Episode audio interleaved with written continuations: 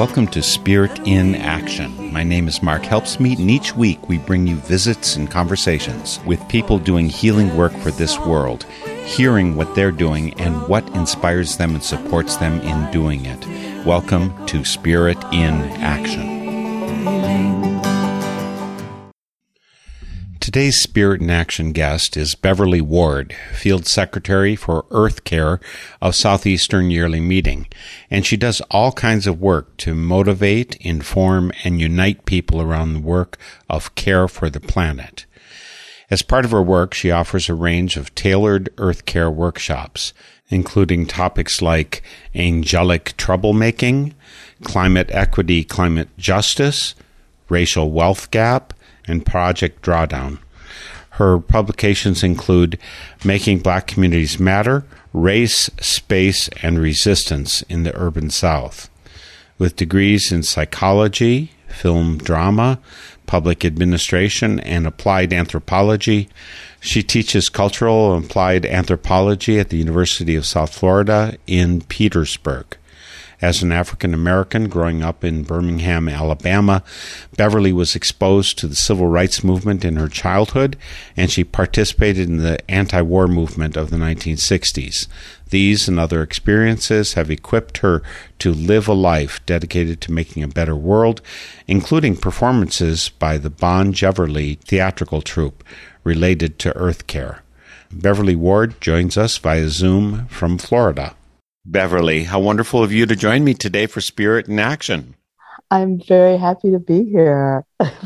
Aren't you required to be at the Friends General Conference gathering stuff online? I just came from the Bible half hour. I have a break right now between what I really could be participating. I think what's coming up next is a Friends of Color breakout session around one, but maybe we'll be through, maybe we won't. But I'm getting ready for my first workshop. Keeping you very busy. So let's talk about Quaker Earth Care Witness and your role as Field Secretary for Earth Care. We had a visitor to the Quaker meeting here in Eau Claire just yesterday, a woman who had never attended Quaker meeting before. And afterwards, as we're going around, people mentioned things going on in their life, including being part of a pride parade, also uh, climate change activism. And she got around, she says, I've never been to any kind of church that that kind of thing would just come up and it's just accepted. It's just normal. It's not that it could never be mentioned, but so the fact that Southeastern Yearly Meeting, which means basically what around Georgia, mainly Florida, that area, that they have a secretary for earth care. Tell us about what that involves and what that means and why is it there? Long story short, if that's possible, but almost six years ago, oh, it is six years ago, the youth in our yearly meeting and some older friends came up with a minute around earth care. But the real push was the youth said, if friends are concerned about the urgency of climate change, do something about it. And it went from one minute to developing a position, uh, field secretary for earth care, then hiring, uh, opening up the position. I was on the Earth Care Committee at the time, and I thought, hmm, this position, the person can either spend all their time trying to fundraise for it, or they can do some work. Maybe I should apply. and so I, uh, as usual in my life, I went from being on the committee to applying for the position. This is, as I, am alluding to here, this is not the first time I've done something like this. But I understood the sense that, and it's sort of the way the it, it reads on the website, you know, faith in action. What are friends doing? Basically, my primary charge to the yearly meeting is helping individual friends and our monthly meetings discern our actions in response to climate collapse. And that is a very big thing to be addressing. And your background actually is cultural anthropologist and applied anthropologist. How does that fit together? I mean, anthropology, normally people think of looking for bones or something. And, and here you are trying to construct the future. I am trained as a four fields anthropologist, true, which does include some archaeology, but there's also linguistics, there's the social side, there's the bio side. As an applied four fields anthropologist, I bring all of that to it. My specialization is looking at how humans, how we interact with each other, but also interact with our environment. And that's how I see myself being trained and, and bring those skills. So, what are we doing as humans? How are we interacting with our environment? How are we interacting with each other? And if we want to affect change, if we want to walk gently on the earth, how, as an anthropologist, can I help friends discern what that means? It still seems like an immense job. And of course, the more we learn about how people used to live on the earth, were we doing okay, you know, 500 years ago and then we just went down the tube in the last couple hundred years or or is this just a long-term have humans ever been good at living with the earth? In some places and, and sometimes yes. That's one of the things that I've been looking at very intensely as field secretary for Earth Care, thinking about how other cultures have at different times have lived with the earth. What can we share with each other from that past? What can we share from other cultures who have become marginalized now because of some of our decisions? But how are they? What what skills do they bring to? And what I one of the problems, the way that I define where we are now, is that we have lost a lot of those previous technologies and become very reliant on monocrops, monocultures that are really stripping the earth in a lot of ways. It is a major problem, and it's the reason some of us, for instance, have chosen to become vegetarian or vegan. Certainly that impacts it. I read somewhere along the way that becoming a vegetarian did more things beneficial for your impact on the earth than giving up uh, driving a Hummer. That uh, a Hummer certainly is not a wise choice, but the way you eat has so many cascading effects. Right. You know, for one of the tenets of Project Drawdown, which is, you know, the top 100 things we can do to draw down our impact of putting carbon into the atmosphere, is for example, educating women and girls and family planning that, you know, that becomes the top way to minimize our impact on the earth as a species. So, yeah, and that just looking at, again, what are we doing that causes harm to each other and as a species with that intra-species stuff and the, the greater impacts that we have on other species and on the earth itself. One of the richnesses that you bring to your work as Field Secretary for Earth Care for Southeast Yearly Meeting is that you are a person of color. And I think that one of the reasons I describe that as a richness, the more perspectives we have, the better opportunity we have to bring people together at the core and the important issues. I understand you were an activist as of a very early age.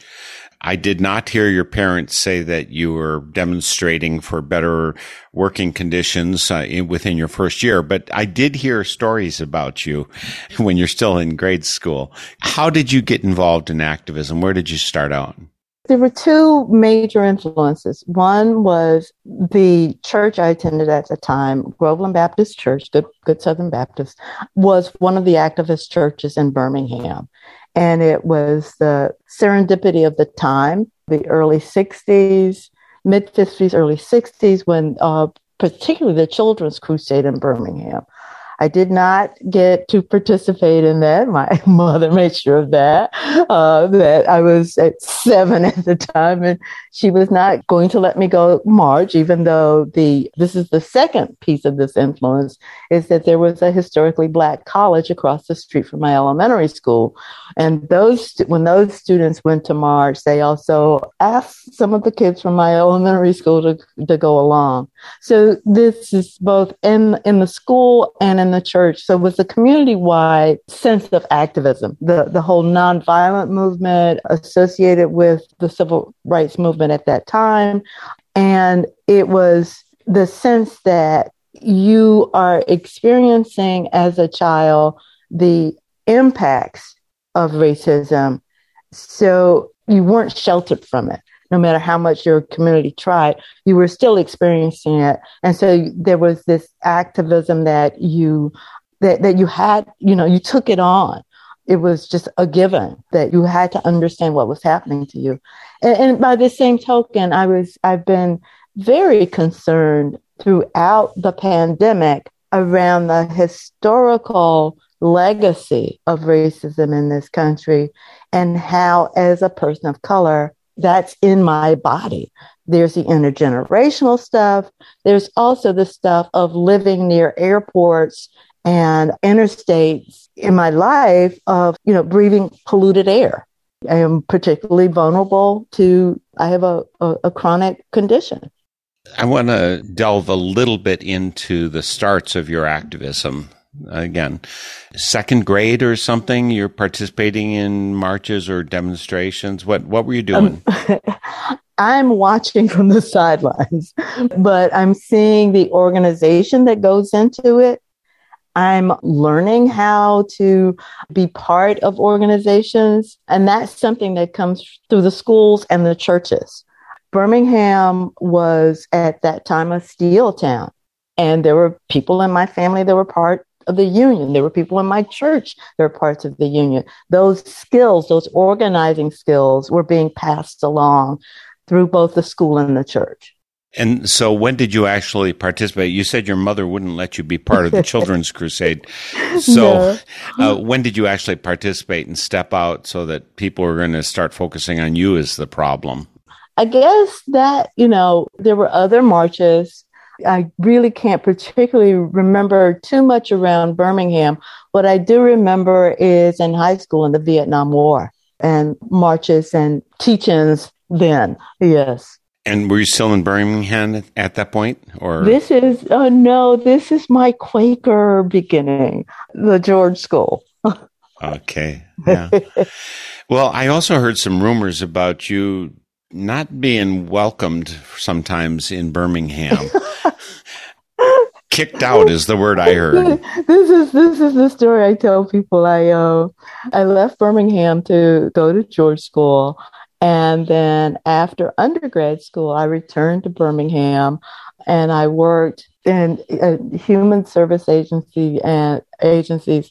Excuse me, and then got into public transportation. And following that, I moved to Florida.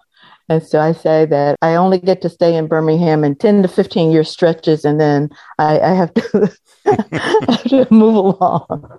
So the community didn't make a public proclamation that Beverly Ward has to get out. No, no, but uh, I still do things there with family, and, and there have been opportunities when I've been able to to still do some work um, with the community there. So your mother made sure you were not part of the Children's Crusade. Why was that? I mean, I assume she was for equal rights, civil rights, and so on. But it was just uh, her baby girl at age seven, and and at that time, they part of what happened with the Children's Crusade was that there were so many kids that were arrested that there was no room in the jail, so they were being held like at, at the fairground, just in the weather. So it was, she was very concerned that I not, her baby girl not get caught up in that. Did you have other siblings that could participate? I had an older sister who her participation oh, she had her own family that my, my sister was 21 years older than me and had her own family the important thing about participation and this is something that i try to stress when i work with with meetings and others is that that your range of activism is everything from writing letters and making phone calls all the way to getting arrested. And you know it even goes beyond that somebody has to feed the people that that are that are on the line. Somebody has to do to raise bail money you know? So somewhere in that range is something that speaks to your heart. So you figure that out. There you know those who observe you know that's their role. Those who sing and get people ready and motivated you know uh, and pray with them. There's some activity that you can do as long as you're alive to affect change I think I've never asked this question to someone I've interviewed before, and I've certainly interviewed people of color and those who've been active in civil rights movement. But I don't know if I've ever bothered to ask how much religion had to do with their activism. I think you were hearing stuff preached at church in the Baptist church you were going to that might have predisposed you to be part of civil rights. I will say not necessarily religion, but spirituality. Your place in the cosmos. What, you know, what are you being asked to do? And from my community, it was that you are placed here to do something and you need to listen to what spirit and that is part of what draws me to quakerism also what are you being led to do will you leave the world a better place than it was when you arrived? It is not your personal gain. You know, that's a bonus if, if you if you come out well. But what are you doing for the community and community writ large, not just your little, you know, neighborhood, but you hope that by bringing your best, that you you help your community bring its best, and then how does that ripple go out in the world? I don't know why it is, but every word you say leads me to other thoughts I haven't had before, but that I think might be valuable in terms of understanding how we make an effective change in the world. One of the things I hadn't really reflected on before, I, have reflected on the fact that we have an abysmal state of community, that is community building in the United States. And the thought that just occurred to me is the richer we are, the less we focus on community. We focus on our things, our power with respect to money and so on. So the converse side of that would be being rel- relatively poorer, uh, disadvantaged that way might lead to more community. Was that your experience? Did you see that around you at all? I did. And I think that there are other examples cross culturally. I'm not going to get this correct, but help, so I would need your help with it. I believe the expression is bien venir, bien vivir, bien vivir, to live well and live well, not in bien not in vivre. Uh, it's or, Spanish. Okay. bien vivir. Yeah. Okay. I got that. Yeah. That means that your needs are met, but and and your needs not just materially you know, do you have the time to explore music or poetry? You know, and it's not the things. It's how's your relationship with your family, with your friends? How is your community doing? And that is, it was that the health of the community and looking at it from the sense that the community is as healthy as its youngest member or it's it, the least among the community. I look a lot to permaculture writ large and universal design and principles like that. And one of the things that my partner and I talk about is that the ideal community would be designed so that a four year old can navigate it.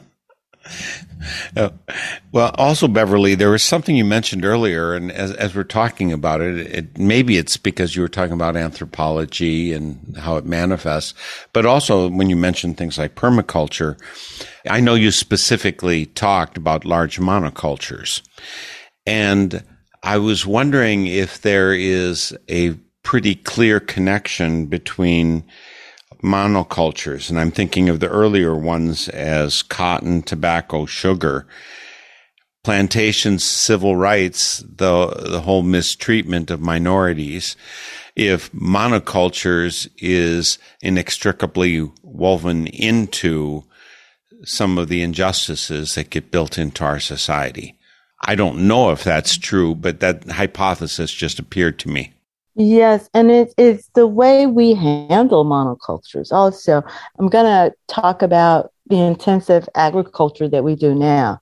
You've got petrochemicals to grow our food in everything at every stage. You know, the the fertilizer, petrochemicals. You've got to use you know huge machines to get the crop into the ground. You've got to use huge machines you know using fossil fuels to get the crop out of the ground. You've got to transport it miles across the, the globe. It's just bigger and bigger.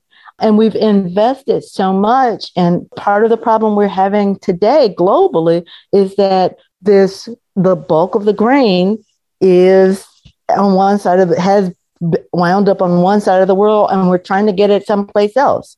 And, and that's, you know, that's not a very good system. And we, and we, and we have the resources because we can spend those same resources on military equipment. So why couldn't we have been thinking about this before now and spending those resources on spreading out crops? And where we grow them and so that we don't have to travel as far. But and so this is this is a problem of of not just the monocrop, but the, you know what are we growing? Are we growing fossil fuel? Uh, because we certainly it's just you know because that's where our, our resources are going. So it's not just the crop; it's how are we producing it? What are we valuing? There is a whole range of workshops, and I understand you can adapt to almost any situation. And people just have to look at the Quaker Earth Care Witness website, which I'll have on northernspiritradio.org. Uh, if they come, I'll link to Beverly Ward's workshops and all the other workshops because there's a, a wealth of them by a number of people. But a number of the ones that you offer, which were of special interest to me, dovetail in with that concerns about justice and racial equality and equity and so on. Would you talk about the overview of the workshops that you offer? I guess the easiest way for me to begin talking about them is the discernment, I think, that begins with the individual of looking at how am I living in right relationship with creation? And what does that mean for me? And how am I building, well, as we talked a minute ago, how am I building community? And what does that mean to me? You know, does that mean, do I become a vegan? How am I looking at my big challenge, right? I'm, I'm challenging people right now is, you know, once FCNL enact, uh, helps legislation get enacted, what am I doing on the local level to see that those programs are implemented? How can I be involved? You know, it's not just enough for us to say, this is the change we want. What am I doing when I have this opportunity to be, to follow through with the change?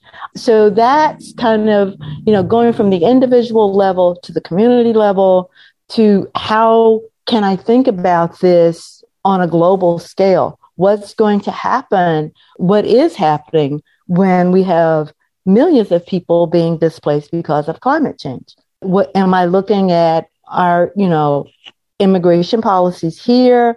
How can I how can I talk about what is needed, you know, how we're investing in our local community? What is our country doing? Again, back to that same thing. Somewhere along that spectrum is something that pulls at your heart, that is dear to you. I'm not saying that uh, you have to throw yourselves into the street.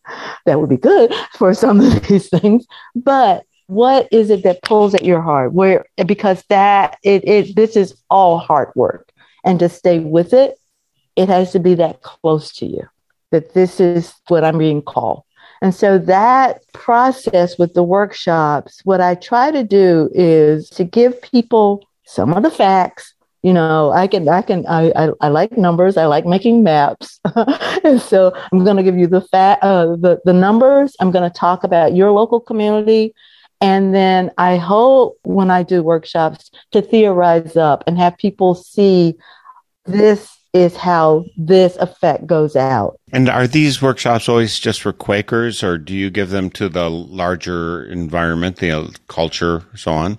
Yes, definitely. There it's Quakers. I always try to encourage meetings or worship groups to look around their community and to say, you know, if you're not already partnering with this group, there is this group in your community that you might want to think about or inviting if you want to open it up. And this is a way to say, hey, let's work on something together. So, give me some examples of places you reach out to and you share this. I mean, you've got your work as an anthropologist. I, I was looking at articles you've written, like Making Black Communities Matter, Race, Space, and Resistance in the Urban South, which you co-wrote with Cheryl Rodriguez. And that was for Human Organization, Journal of the Society for Applied Anthropology. You're doing that work too. How much of your work is, is dedicated mainly to the being Secretary for Earth Care? It's a part time position. I don't see it as part time. I see it as what I love it because I get to do something I love and, and I, I get some remuneration for it. I get to meet wonderful people. But part of what I like about being an applied anthropologist is I don't have to compartmentalize things. And so I can work across you know, I get to make maps, which I like to do. I get to do the, the research part of it.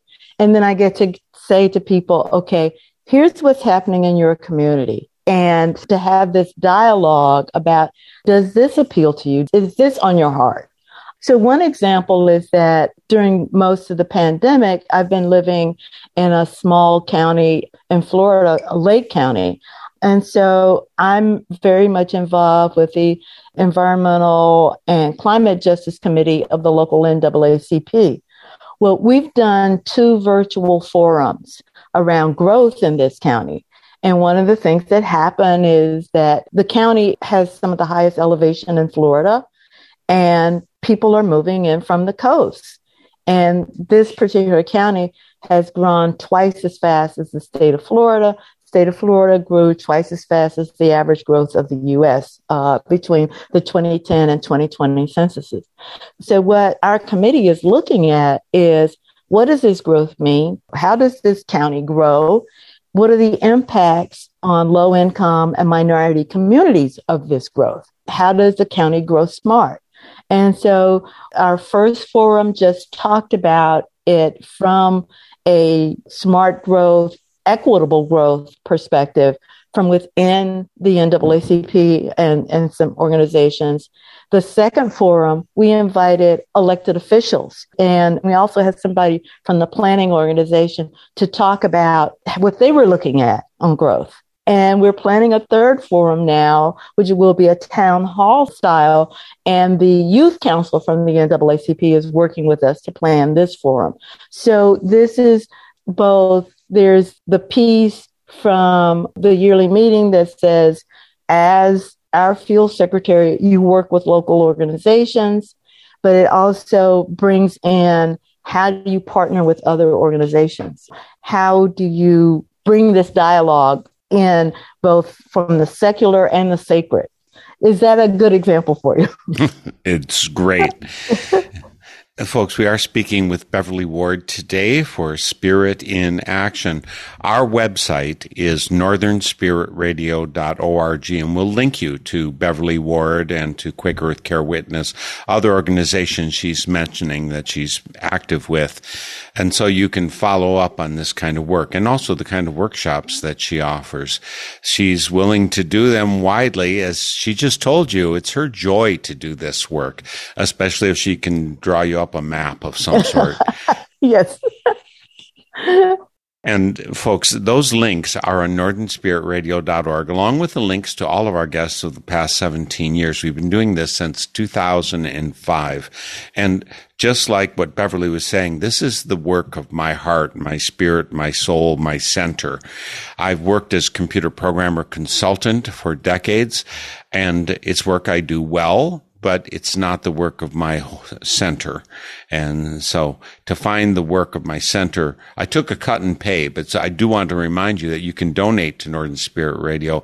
You can also come to our website and you can post comments on this kind of interview. You can make suggestions for guests that we should have and you just follow up with our guests. And so there's so many ways to help move the world forward in a good direction. And we try and link those resources on northernspiritradio.org. Also, I want to mention we've got some 45 stations that carry our programs nationwide and they need your help. Media is such a crucial part of making a change in the world because we need to get the word out. And right now, the mainstream media is controlled by a few financial hands that have their own interests in mind that are preeminent. That's not the case with Northern Spirit Radio. I really want to listen to you and I want to bring to you anybody who is doing world healing.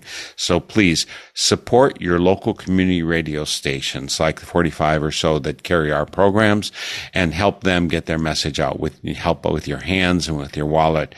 And let's make a change in the world. Again, Beverly Ward is here. She's an applied anthropologist and she is also the field secretary for Earth Care for Southeast Yearly Meeting. For those of you who aren't Quaker, that might sound like gobbledygook, but just follow the link from northernspiritradio.org and you'll understand quite a bit more how it becomes an integral part of spiritual life to do this kind of work. I want to just ask you to speak a little bit more, Beverly, about that. Uh, you, what you said, you know, it's what's on your heart that should be leading your change, and uh, spirituality is. And I'm, I personally, my definition of religion is spirituality and community. So if you're doing spirituality on your own, you can make a difference. But if you do it as part of community, my belief is that your power is supercharged to change the world in a positive way. Uh, so could you talk a little bit about your own spirituality? I mean, you said this is the passion of your life. Yes, there is I was just thinking as you were talking, there's a, a proverb that's attributed as an African proverb that if you want to travel fast, travel alone. If you want to travel far, travel with a friend. And there is something, I mean, we are social creatures. We like being together. We like doing things together.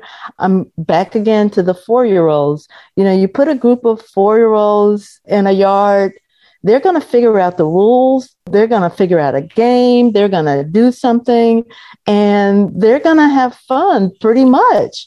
You don't really have to bother them. You know, the adults don't even really have to do too much. They'll, they're going to figure it out. I think that we really do want to, majority of us want to do things together. It is the tyranny of the minority who is grasping and you know mine uh, gets sometimes gets in the way. The rest of us just you know want to just play the BMVV you know. I, can i do i have enough so that i can go off and make maps? Uh, you know that's where my thing is. I'm basically don't want to spend all of my time taking care of my money I want to spend my time laughing and talking with my friends, making art. When you caught me when we opened up this morning, I was dancing in my chair. I, you know, these are things that give me joy. And there's such beauty in creation and in each other. And we don't really make the time to appreciate that. And so that's where I am. I I want that time to see that in the world, in creation and, and, and the people I meet. What's the difference between being a Baptist and being a Quaker? You, I mean, you grew up, oh. you grew up Baptist. I think most of your life you I've identified as a, a Baptist, right? Maybe not. I've been a Quaker for more than 30 years. So, Okay. Yeah. So, so I think for me, as a Quaker, I am asked to do more personally about my relationship with creation. I still read the Bible. I read lots of other, I read Hanh. I read uh, lots of things, but the discernment, I'm not waiting on somebody else to tell me how my relationship is or the, like the preacher or whatever. It is that work. And, and that's particularly as a member of an unprogrammed meeting. That's the hard work I do every day is that really and that's the biggest difference. And it's not that it wasn't there and it may have been just because of the age i was when i was a baptist but to, that's the big difference for me. I'm not depending on this intermediary. You know it's me and you god yeah uh, and that's really deep for me because it is something that as i said that's every day and I, I really like the sense of Quakers, like every day is a holy day. You know, you're trying for every experience to have that sacredness. Yeah. I, in case any of our listeners out there to Northern Spirit Radio, to Spirit in Action, uh, misunderstood it, I am not saying one's better than the other. I am saying, though, that there are differences and difference in emphases and difference in tendencies. I think there are beautiful, God inspired, people who are spiritually changing the world in every religion and every non-religion as well. So I I see that as being universal, but there's some fields where some seeds grow better than other fields. Mm-hmm. And so the nutrients uh, in the community in which you grow make a difference to you, mm-hmm. depending on who you are and what you need. Because we're on radio, Beverly, I can't have you show a map, but your enthusiasm about maps makes me want to ask you, well, what kind of maps do you make and how does this help in the whole earth care work or in in justice and that? What kind of maps would you like to be able to show our listeners for Spirit and Action? Well, there's one map that I share that came from I share it quite often. It was a map about toxic places in the US it was a study that was done in 1987, just looking at communities where there are toxic sites. And the majority of those sites were where people of color and low income communities were. This is an, it was an example of environmental racism. And so when I talk with communities, because of the history of racism in this country, we can look at residential segregation and where low income and minority people live, and they tend to be areas that are less desirable. The example I gave you of living near airports or interstates and so on. So when I drill down to the community level, I look at where people are living and who lives there and what might be the impacts that the communities are experiencing. You know, I talked a little bit about sea level rise in, in Florida, what's happening now is that we're getting we're experiencing climate gentrification.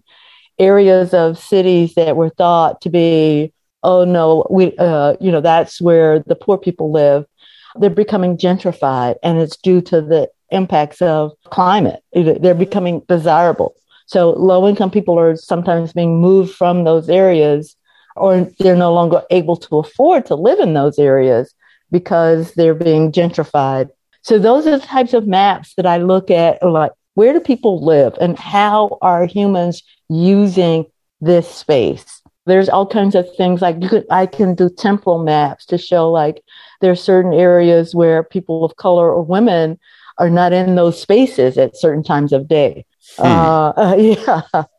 So, are you a GIS expert too? Uh, not an expert, but that GIS is one of my tools of research. Your work, again, as Field Secretary for Earth Care for Southeast Yearly Meeting, and remember, folks, the links are on northernspiritradio.org, so you can find out what all this stuff means. If I'm speaking Quaker Arcana, please follow the links and it'll be made clear quickly enough. A lot of your focus has to do with youth. You said that the whole existence of this started from a minute produced by a decision group by some Quaker youth. Uh, so I'm not sure if they're into these maps to the same degree. What kind of stuff do you take to youth to help equip their work for the world? Well, that's something that's really interesting because I sometimes teach a class on weather, climate, and society. And I teach a, a research methods class in combination with uh, Professor uh, Robin Ersing at University of South Florida. And it's, it's a, a National Science Foundation program that, that we do. I bring to the youth my research skills and they, they keep me abreast of the latest uh, social media. So that's the trade off. So what I do with that, and it is, it is making the research accessible.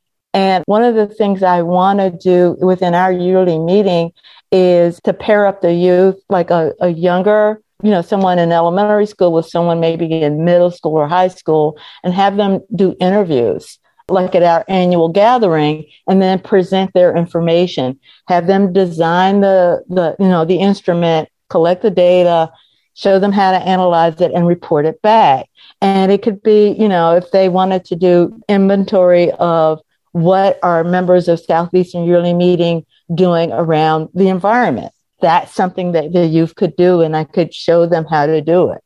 And one of the projects we did this past year at half yearly meeting was the Quakers in the UK started a, a Loving Earth project where they were making panels with textiles, just, you know, something that you love about the earth and you did it like on this 12 by 12 panel. Well, we did a few of those at half yearly meeting and shipped them off to the UK. And so they're going to be part of the Loving Earth display that's going on. So there are all kinds of ways. It's up to me to make the material accessible, whether you're a four year old or a 94 year old. But that's what I have to do is find out how to make the information accessible to you. And that's where I bring my skills. I don't know how many years ago it was. I was interviewing somebody with the Quaker Earth Quakers Action Team, and they had been doing some activism around trying to get some Pennsylvania based banks to divest from mountaintop removal and other such earth harming actions. Mm-hmm. And in the back of my mind, there's something tickling about someone down in Florida or maybe Southeast Yearly meeting somehow being involved in pressuring the bank. Do you have some knowledge of this? Yes, the PNC Bank. I was on the periphery of, of that. The PNC Bank uh, was involved in mountaintop removal. PNC Bank was headquartered in Pennsylvania or whatever and there were protests around around the bank and mountaintop removal. In particular, with respect to the shareholders. Right. So they decided, yes. So the bank decided to have their shareholders meeting in Tampa because, you know, who would think there were any Quakers? So it turned out there were Quakers in Tampa. They organized, they went in. and that was the flip. It was like, well, my goodness, we thought we were getting away from them by coming to Tampa, and here they are here. And so it was the pressure and just that whole Quaker network of, okay, can we? I'm glad you mentioned that because that's a, a perfect example of just, you just never know. You just stay in it. And here, you know, if you're ready, you know, that's how it happens. You just never know that little piece again, folks, we're speaking with Beverly Ward. And so she's got this role with respect to the Quakers, basically Florida, some Georgia, I guess South Carolina is included a little bit in there. There's, eh, so it's covering this corner of the United States, and she's field secretary for Earth Care. One of the things that you're supposed to do is share information, both from outside and inside. So I saw something that was from Gainesville meeting that you posted, uh, being bar- part of Project drawdown. So tell me about that kind of thing. Are you number one number to dial on everybody's phones? We've got information, or it's your email, or how do you act as this nexus of information? There are several ways. Part of it is I tell meetings that, well, basically, meetings invite me to do workshops with them. I teasingly say to meetings, you need to invite me or otherwise I'll come and do an audit. an earth care audit. So, but uh, the other thing is, I uh, particularly during the pandemic, I visit a lot of meetings virtually and just show up without an agenda, but just to, you know, see how things are going. It is always about relationship building. And, and quite often, uh, like your earlier question, friends will say, well, you know, there's only five or six of us. And I say, that's fine. Why don't you think about, you know, there's, I know that there's this other group in your community. Why don't you think about inviting them also? And particularly if we're doing it online, there's a way for all of us to reach out. So it, it can vary. There is the website. There's also, I post a lot uh, to Facebook particularly reports and stories uh, that I think are maybe of interest to friends. I don't use social media as as much as I probably should. I've been debating with myself uh, about whether or not to get a TikTok account, but because uh, my my students tell me that nobody's on Facebook except for people my age anymore. But I do tweet sometimes. I have people I follow and people that follow me, and so the thing is, and this is again part of the skill set is if I am to reach people, I've got to go where they are. And so, and again, if I go where you are and I figure out what you're interested in, then I can figure out how we can work together. You know, there's a few more things I want to get in, Beverly, before our hour's up. One of them is I saw on your site that the Bon Bonjeverly Troupe performed Envisioning a Global Green New Deal collection at SEYM's half yearly meeting. Yes. What was that about? Oh, thank you. Every two years in the Climate Change Theater Action makes available 50 plays. And the idea is that you collaborate with Climate Change Theater Action. You get access to all 50 plays. And this occurs around the uh, United Nations Conference of Parties. And so it's every other year, the, the COP. And since 2017, my partner John and I have been collaborating with them. We get all 50 plays. And so for two years until another set of plays come out, we just do these plays like at half yearly meeting. We've done them at gathering.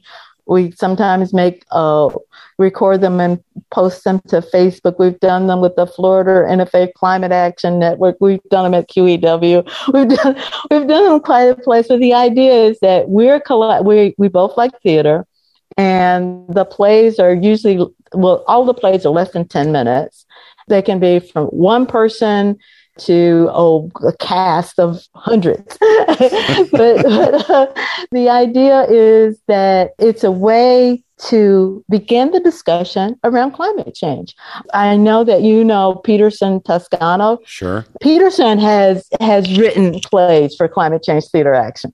So as I said, you know, you got to go where the people are. So you just, how can I reach you? That is, yeah. You know, I didn't re- catch until you mentioned it John and Beverly, Bon Jeverly. How very clever. And it's also very, I'm very, I think you're very wise to draw on your BA degree. You had a major in film drama. I, I hadn't realized that you've been able to live it out so vivaciously in the years since. Well, well, there's also the Living Mirror Playback Theater. That yeah, so playback is another form of theater that that we're involved with. So, just a couple things more.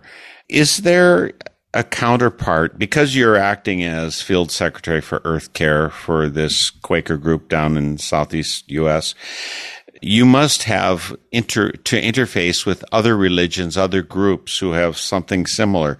Do, is there a counterpart to the field secretary for Earth Care in Baptist or Buddhist groups around where you are or Catholic? I mean, is this a position that is similar in other groups you know of? I do have someone that I play well with in the Unitarian Universalist, Jan Boer here in Florida, who has like an equivalent position. And we've actually done some research together. We did a, a study on sunny day flooding down in South Florida. Yeah, and we, we was working in a community. It was it was Quakers, the UUs, Florida International University, and people from the Shorecrest community and we actually collected samples of water that was coming. For those people who are not familiar with sunny day flooding, when there are high tides, about September, October, and November, mostly in Florida, uh, and it's now it's going around the whole coastline of Florida. That water will actually come up from through the sewer into the streets and flood on sunny days. And so we were collecting water samples to see what was in the water and, you know, recording the depth and all of that and, and working with the community to show them how to collect their own data and report what's happening to them. So there are partnerships you're working in and, yes. and encouraging mutual support, I imagine.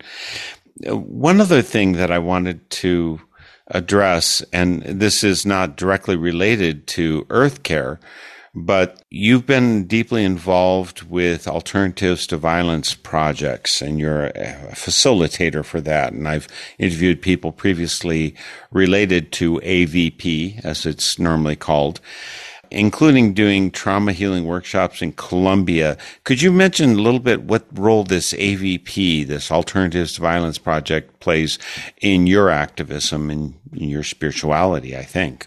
Thank you for that question the Alternatives to Violence Project, you, I know you mentioned people, you've interviewed others. The growth of that from prisoners in Greenhaven asking Quakers to help them develop a program to find an alternative to violence and not just physical violence, but also verbal and how, again, how we interact with each other. And that's what AVP is all about. And I, oh goodness, I've been a facilitator and been involved with it for at least a couple of decades now. It is a practice of building right relations. The workshops are experiential. For me, it is a set of skills. It's part of my toolkit. You know, how do we talk about, you know, not that there isn't conflict, but how do you how do you address conflict? How do you say this hurt? How do you, and once you say this hurt, how do you how do you continue to be in relationship with people? So there's all of that. There's also the trauma, uh, healing for trauma. I really wish that we did more uh, healing for trauma within the U.S. And that's my big thing because there is a lot of hurt in our communities in the US that we've never addressed. And I bring this as I mentioned earlier, I don't like to compartmentalize. So I can I don't leave that part of me at home when I do the earth care work. It is about being in relationship and I try to bring those skills from AVP to this work as opposed to talking about how we got to this, which is important. But how do we get, how do we recognize the harm that has been done, heal from that, heal ourselves in an effort to heal our relationship to creation? Well, Beverly, unfortunately, we don't have more time to talk. I'm sure folks that will have certain excerpts of this that we can't fit in a 55 minute broadcast. Come to northernspiritradio.org to see those excerpts, to hear the full uncut version of the program. Thank you so much, Beverly, for your work for the earth, for maps, for civil rights from your earliest youth, the many ways that you see the whole of the world and work on healing it. Thank you so much. Thank you. I've enjoyed this so much talking to you. And again, those links are on northernspiritradio.org for Beverly Ward, for Quaker Earth Care Witness, and for other resources, workshops, which I'm sure Beverly would be happy to get you involved with. Yes. So please come via northernspiritradio.org and we'll see you next week for Spirit in Action. The theme music for this program is Turning of the World, performed by Sarah Thompson. Check out all things Spirit in Action on northernspiritradio.org. Guests, links, stations, and a place for your feedback, suggestions, and support. Thanks for listening. I'm Mark Helpsmeet, and I hope you find deep roots to support you to grow steadily toward the light. This is Spirit in Action. Every voice, with every song, we will move this world along, and our lives will feel the echo of our healing.